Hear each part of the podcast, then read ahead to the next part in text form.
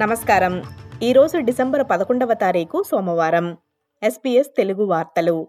చదువుతున్నది సంధ్యావేదూరి ముఖ్య అంశాలు. విక్టోరియా ఇయర్ ట్వెల్వ్ విద్యార్థుల హై స్కూల్ పరీక్షల ఫలితాలు విడుదలయ్యాయి. ముప్పై తొమ్మిది మంది విద్యార్థులు అత్యధికంగా తొంభై తొమ్మిది పాయింట్ తొమ్మిది ఐదు శాతాన్ని సాధించారు. Obviously, there are a lot of challenges, and there are like times when you do want to give up. But I think when you just think about it, it's just a few months of your life. You just keep on pushing, and you know, it's just really satisfying seeing that hard work does pay off. So that's what helped me.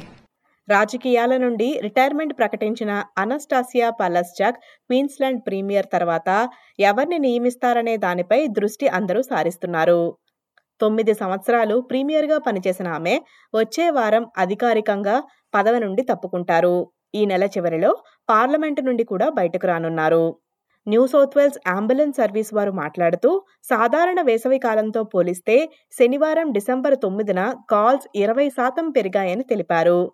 చీకటి పడేసరికి ఇంకొక ఐదు వందల అదనపు calls ambulance సేవల కోసం వచ్చినట్లు అంచనా వేస్తున్నారు.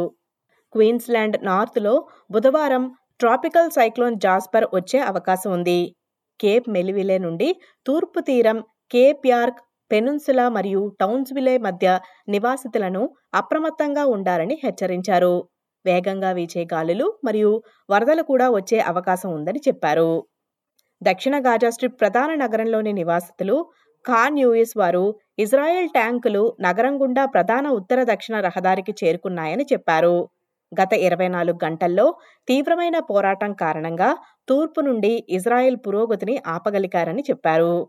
ఇంతలో హమాస్తో యుద్ధంలో పాలస్తీనా పౌరులను రక్షించటానికి మరిన్ని చర్యలు తీసుకోవాలని అమెరికా విదేశాంగ కార్యదర్శి యాంతోనీ బ్లింకన్ ఇజ్రాయెల్ను కోరారు.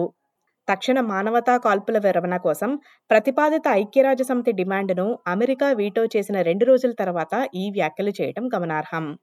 ఖైదు చేయబడిన ఇరానియన్ కార్యకర్త నర్గస్ మహమ్మదీ పిల్లలు ఈ సంవత్సరం నోబెల్ శాంతి బహుమతిని తీసుకోవటానికి అంగీకరించారు.